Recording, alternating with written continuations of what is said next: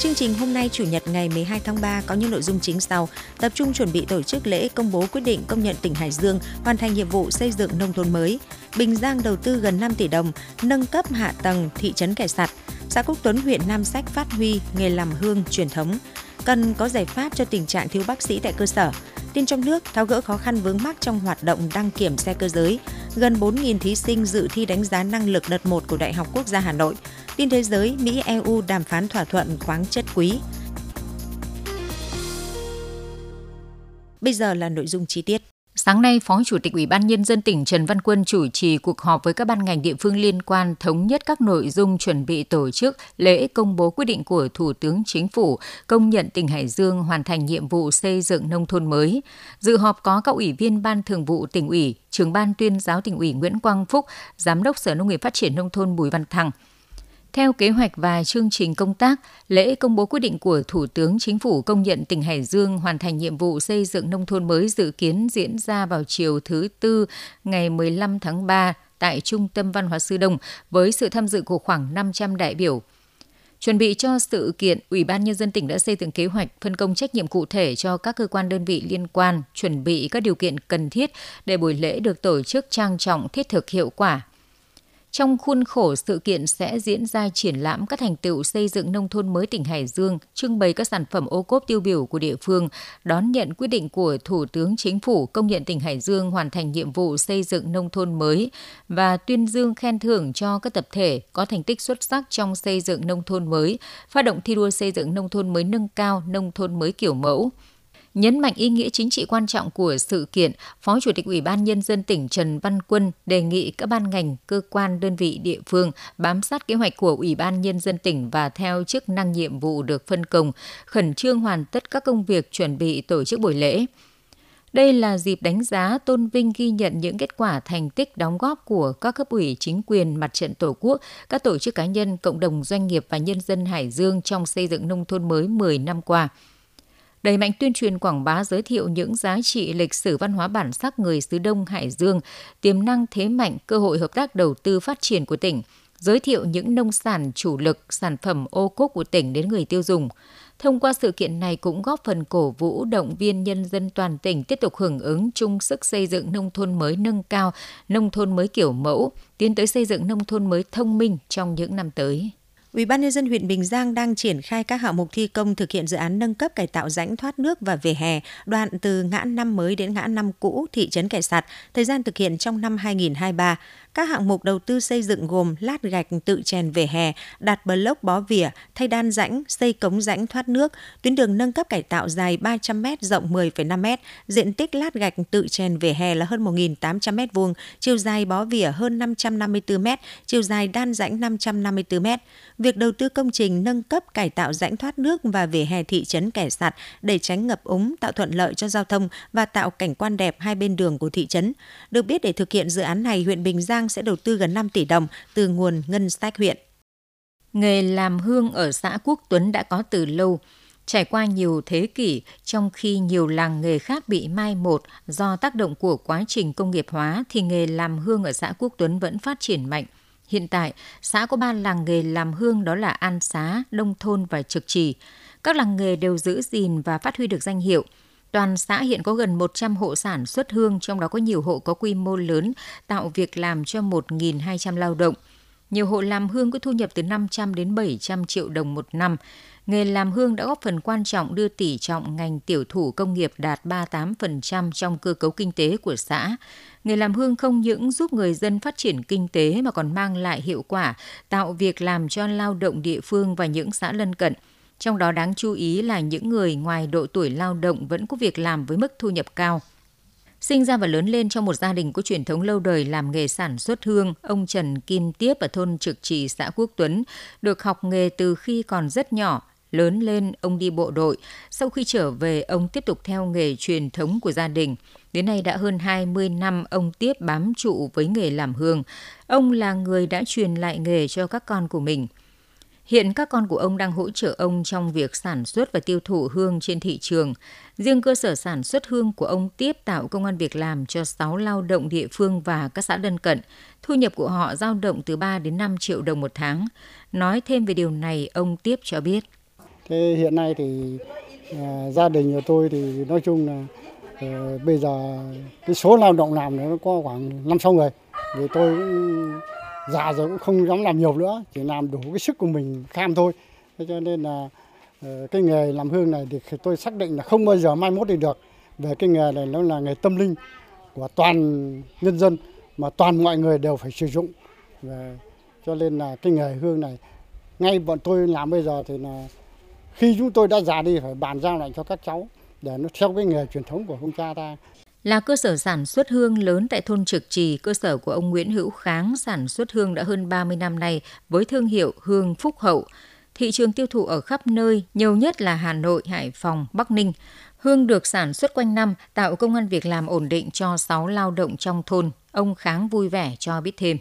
Tôi ờ, thì phát triển cái nghề hương này cách đây khoảng cỡ tầm hơn 30 năm rồi. Thế nên là bây giờ nó cũng ở cái độ tuổi cao và cũng muốn truyền lại cho con cháu sau này để nó giữ lại một cái nghề truyền thống. Một cái nghề mà ừ, tôi cho nó là bản sắc của dân tộc. Đấy ta cần phải giữ gìn. Cái nghề truyền thống này là nó giữ gìn ừ, cho cái việc tâm linh của dân tộc mình. Thế cho nên là, là đối với lại cái nghề sản xuất hương này không bao giờ mai một. Chúng tôi mặc dù tuổi cao nhưng mà vẫn cố gắng để mà giữ lại cái bản sắc dân tộc để truyền lại cho con cháu sau này. Từ việc đưa máy móc vào sản xuất kết hợp với thay đổi tư duy sản xuất theo hướng đáp ứng nhu cầu của thị trường, có thể nói nghề làm hương ở xã Quốc Tuấn đang ngày càng có sự phát triển, tạo thêm việc làm, tăng thu nhập, góp phần nâng cao đời sống cho người dân làng nghề, góp phần bảo tồn, phát huy giá trị văn hóa đặc sắc nghề truyền thống của địa phương sinh ra từ làng quê biết tận dụng những lợi thế của địa phương để phát triển kinh tế, vươn đến thành công. Đó là tinh thần dám nghĩ dám làm của anh Hoàng Huy Minh, bí thư đoàn xã Hồng Phong huyện Nam Sách để cải thiện cuộc sống gia đình. Hơn hết, anh tạo được động lực vươn lên thúc đẩy phong trào khởi nghiệp ở địa phương ngày càng phát triển. Năm 2016, anh Hoàng Huy Minh tham gia công tác đoàn, sau vài lần tham gia các lớp tập huấn và tham quan các mô hình ứng dụng khoa học kỹ thuật vào sản xuất, với đầu óc nhạy bén, nhận thấy phát triển nông nghiệp hiện lại là xu hướng tất yếu để nông nghiệp phát triển bền vững, anh Minh đã mạnh dạn bàn với gia đình làm thủ tục vay vốn ngân hàng, mua hai chiếc máy gặt để phục vụ cho gia đình, vừa đáp ứng nhu cầu của người dân trong xã. Sau một thời gian hỗ trợ gia đình làm nông nghiệp, nhìn thấy những cánh đồng màu mỡ ngày nào bỗng chốc hoang hóa, cỏ mọc um tùm, không khỏi xót xa, anh ngỏ ý muốn thuê lại thị chính quyền và người dân địa phương đều nhất trí. Chia sẻ về những khó khăn ban đầu khi nhận ruộng hoang và quyết tâm khắc phục, anh Hoàng Huy Minh, bí thư đoàn xã Hồng Phong, huyện Nam Sách nói. Cái ờ, đầu tiên mà khi mà tiếp cận với cái diện tích này thì là cái diện tích bỏ hoang mà thì nó đã để ờ, rất nhiều năm rồi. Thì cái việc khai hoang phục hóa nó cũng cứ đầu rất nhiều khó khăn vì ờ, cỏ dại và chuột phá hoại là rất nhiều vì đã bỏ rất nhiều năm rồi. Thì à, dần dần thì à, tôi đã ừ, cùng với gia đình là thuê nhân công. Thì à, để khắc phục cái diện tích đấy thì để phủ được cái cái cái diện tích, cái bỏ hoang đi thì chuột nó đỡ cắn phá. Và cái diện tích được phục hồi thì đất trở lên màu mỡ hơn sau một thời gian dày công cải tạo đất, thuê nhân công dọn cỏ bờ vùng bờ thửa diệt chuột diệt ốc, đến nay gia đình anh Hoàng Huy Minh đã tích tụ được gần 18 mẫu, trong đó có 3 mẫu chuyên trồng màu và 15 mẫu chuyên cấy lúa quy năm. Mỗi năm hai vụ lúa gia đình anh Minh thu về từ 17 đến 20 tấn thóc tươi, thu trên 200 triệu đồng. Cùng với gieo cây lúa, anh còn tìm hiểu để chuyển đổi cơ cấu cây trồng cho phù hợp với nhu cầu thị trường. Hiện gia đình anh trồng 5 xào táo giống đại và hồng xiêm, Diện tích còn lại trồng các cây màu thời vụ, đáp ứng nhu cầu thị trường như su hào, bắp cải, súp lơ, dưa chuột, dưa lê, ngô. Với nhiều loại cây trồng, mỗi năm sau khi trừ chi phí, gia đình anh Minh thu lãi từ cây màu được trên 100 triệu đồng. Mô hình tích tụ ruộng đất của anh Minh không chỉ đem lại hiệu quả kinh tế cao mà còn góp phần giải quyết việc làm thời vụ cho 5 đến 7 lao động với mức thu nhập từ 3 đến 4 triệu đồng một tháng. Đánh giá về hiệu quả mô hình tích tụ ruộng đất của anh Minh, chị Phùng Thị Mai Anh, bí thư huyện đoàn Nam Sách nói. Ờ, mô hình của đồng chí ờ, Hoàng Huy Minh, bí thư đoàn xã Hồng Phong là cái mô hình ờ, tận dụng ruộng đất bỏ hoang để phát triển kinh tế, trồng lúa, cây lúa hàng hóa là cái mô hình đầu tiên của thanh niên Nam Sách và cũng thể hiện phát huy cái vai trò tiên phong của đoàn viên thanh niên trong tham gia phát triển kinh tế. Và đây cũng là cái nhiệm vụ mà thường trực huyện ủy đã giao cho tổ chức đoàn trong năm 2023 thì trong thời gian tới thì chúng tôi sẽ tiếp tục đánh giá và nhân rộng, lan tỏa những cái mô hình tương tự như mô hình của đồng chí Minh và chúng tôi cũng sẽ tiếp tục là tham mưu với cấp ủy chính quyền tạo cái điều kiện tốt nhất cho các bạn đoàn viên thanh niên có thể khai thác những tiềm năng, những lợi thế của quê hương để làm giàu ờ, và phát triển kinh tế ngay trên mảnh đất quê hương mình.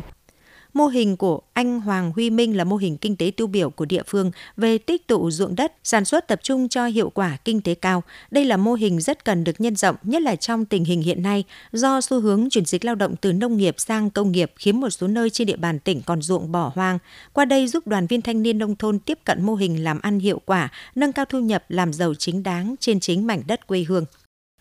Trong những năm gần đây, tại nhiều cơ sở y tế trên địa bàn tỉnh, nhất là các bệnh viện công, trung tâm y tế tuyến huyện, bệnh viện chuyên khoa tuyến tỉnh và trạm y tế các xã phường thị trấn luôn ở trong tình trạng thiếu bác sĩ điều dưỡng, y sĩ hộ sinh. Mặc dù Ủy ban Nhân dân tỉnh và Sở Y tế đã triển khai nhiều giải pháp và thực hiện đãi ngộ với bác sĩ mới ra trường, nhưng thực tế bác sĩ được tuyển dụng rất ít, gây khó khăn cho công tác khám chữa bệnh của nhân dân. Phóng viên Đức Hùng phản ánh. Từ năm 2020 đến nay, trạm y tế xã Thanh Giang, huyện Thanh Miện không tuyển được bác sĩ chính quy mà chỉ có 6 cán bộ với một y sĩ, một y tá, hai cử nhân hộ sinh, một đại học điều dưỡng và một y sĩ học cổ truyền. Toàn xã có hơn 8.600 nhân khẩu, bình quân một tháng cán bộ y tế trạm khám chữa bệnh ban đầu cho hơn 310 người dân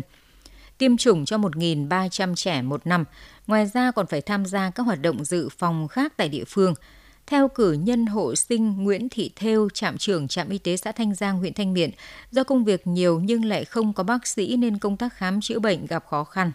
Trong trạm y tế chúng tôi ấy thì ờ, cái công tác khám chữa bệnh ở tuyến xã thì nó có rất nhiều các cái hình thức khác nhau và các bệnh cấp cứu khác nhau nên là với một số bệnh thì chúng tôi với các ờ, đồng chí y y sĩ có thể là khám và À, khám chữa bệnh được. Nhưng có một số các cái à, căn bệnh mà chúng tôi cần yêu cầu phải bác sĩ để chẩn đoán và để kịp thời và ừ, do vậy mà trong quá trình, trong những năm qua do không, chưa có bác sĩ nên một số trường hợp chúng tôi gặp khó khăn trong công tác khám chữa bệnh là chúng tôi phải chuyển lên tuyến trên theo báo cáo của Trung tâm Y tế huyện Thanh Miện, hiện nay trong tổng số 17 trạm y tế các xã thị trấn thì có 3 xã là Thanh Giang, Đoàn Tùng, Ngô Quyền nhiều năm nay không có bác sĩ. Dự kiến trong năm 2023 khi bác sĩ ở các trạm y tế ở thị trấn và các xã Thanh Tùng, Tân Trào nghỉ hưu theo chế độ thì sẽ có 6 trên 17 xã thị trấn không có bác sĩ.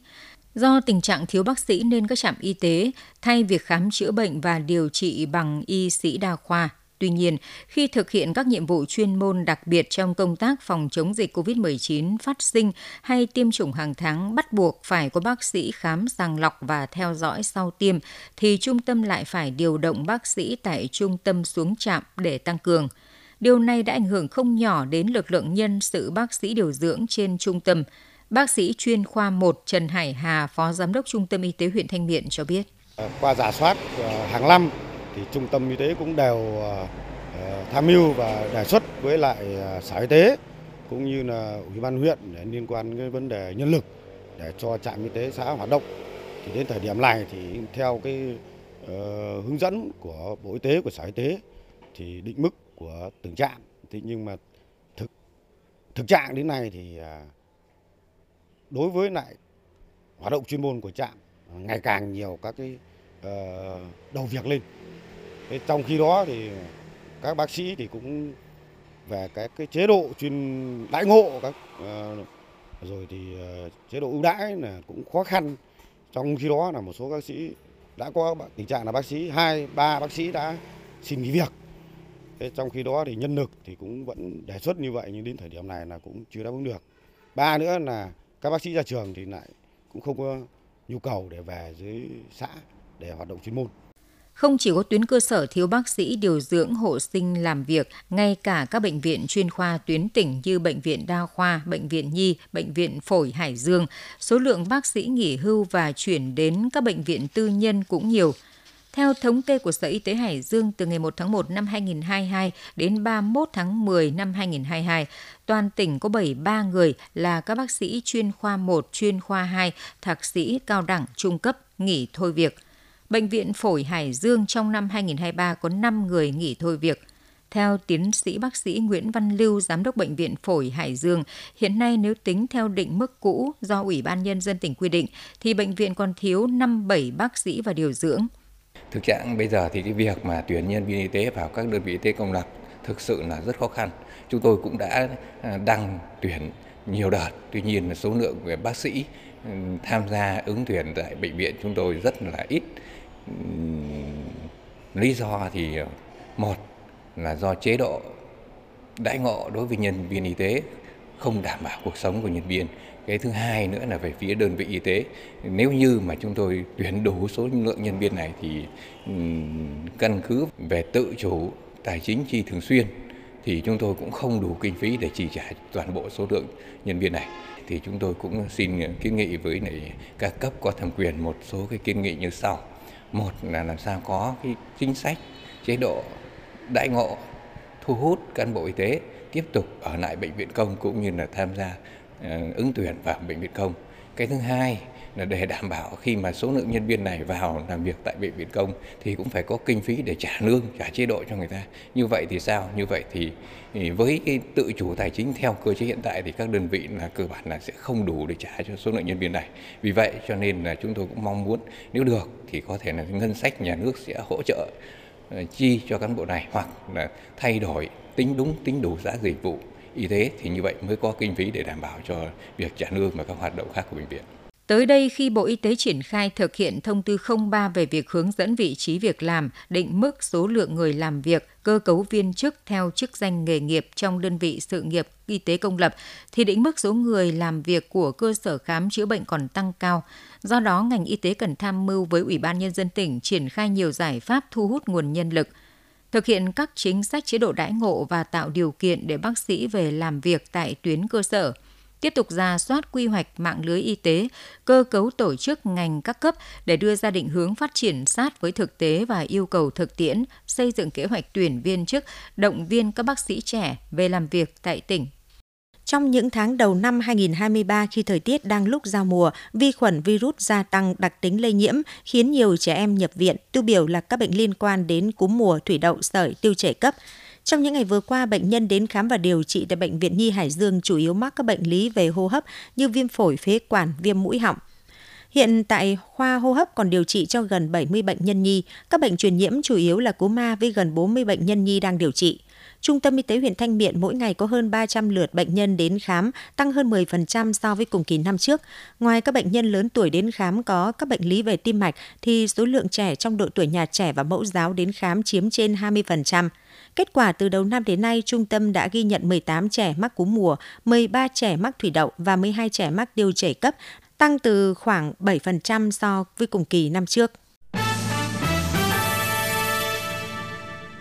Đợt thi HSA đánh giá năng lực đầu tiên của Đại học Quốc gia Hà Nội bắt đầu từ sáng ngày 10 tháng 3 và kéo dài đến hết ngày hôm nay 12 tháng 3. Số lượng thí sinh đăng ký dự thi đợt này là 3.872 em tại 5 địa điểm thi, Trung tâm Khảo thí Đại học Quốc gia Hà Nội, Trường Đại học Khoa học Xã hội và Nhân văn, Trường Đại học Công nghệ, Học viện Ngân hàng và Trường Đại học Thăng Long. Theo ghi nhận của Hội đồng thi, tỷ lệ dự thi của thí sinh trong buổi sáng ngày 10 tháng 3 là 97,9%. Đợt thi thứ hai sẽ diễn ra vào ngày 25 đến 26 tháng 3 tại 8 địa điểm thi ở Hà Nội và Hải Phòng. Đến thời điểm hiện tại, số lượng thí sinh dự thi HSA các đợt thi trong tháng 3, tháng 4 năm 2023 là 44.474 thí sinh. Đợt thi trong tháng 5, tháng 6 năm 2023 sẽ tiếp nhận đăng ký dự thi từ 9 giờ ngày 18 tháng 3, phục vụ khoảng 50.000 lượt thi. Năm nay thí sinh sẽ được tham dự tối đa hai đợt thi đánh giá năng lực tại Đại học Quốc gia Hà Nội. Ngoài ra còn các kỳ thi đánh giá tư duy, đánh giá năng lực của các trường đại học khác trên cả nước. Các đợt thi được nhận định là cơ hội để học sinh đánh giá năng lực và có kế hoạch ôn tập cụ thể. Báo cáo mới nhất từ hãng an ninh mạng toàn cầu Kaspersky cho thấy tình hình an ninh mạng Việt Nam đang có những chuyển biến tích cực, đặc biệt trong giai đoạn phục hồi sau đại dịch. Theo thống kê mới nhất từ Kaspersky, KSN, số vụ tấn công trực tuyến tại Việt Nam được Kaspersky phát hiện và ngăn chặn trong năm 2022 là 41.989.163 vụ, giảm 33,8% so với 63.482.728 vụ vào năm 2021. Đáng chú ý, số vụ tấn công tại Việt Nam năm 2022 cũng đã giảm 25,39% so với năm 2021 và giảm tới 54,74% so với năm 2020 với tổng số 121 triệu 542.272 mối đe dọa liên quan đến phần mềm độc hại phát tán qua USB, CD, DVD và các phương thức ngoại tuyến khác. Trong năm 2022, Việt Nam duy trì vị trí thứ 31 trên toàn thế giới về các mối đe dọa ngoại tuyến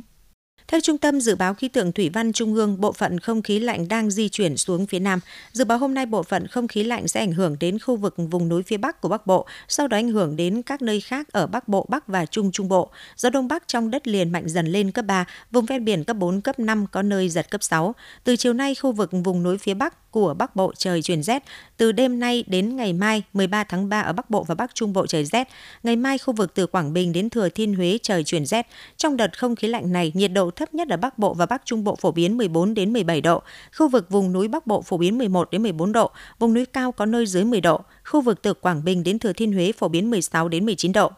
Cảnh báo từ ngày 12 đến sáng ngày 13 tháng 3 ở khu vực Bắc Bộ và Bắc Trung Bộ có mưa, mưa rào và có nơi có rông. Từ đêm 12 đến 14 tháng 3, khu vực từ Quảng Bình đến Phú Yên có mưa mưa rào, cục bộ có mưa vừa mưa to và rông. Trong mưa rông có khả năng xảy ra lốc xét, mưa đá và gió giật mạnh. Không khí lạnh gây gió mạnh, sóng cao ảnh hưởng tới các hoạt động trên biển. Mưa rông kèm theo các hiện tượng lốc xét, mưa đá và gió giật mạnh có thể gây ảnh hưởng đến sản xuất nông nghiệp, làm gãy đổ cây cối, hư hại nhà cửa, các công trình giao thông, cơ sở hạ tầng.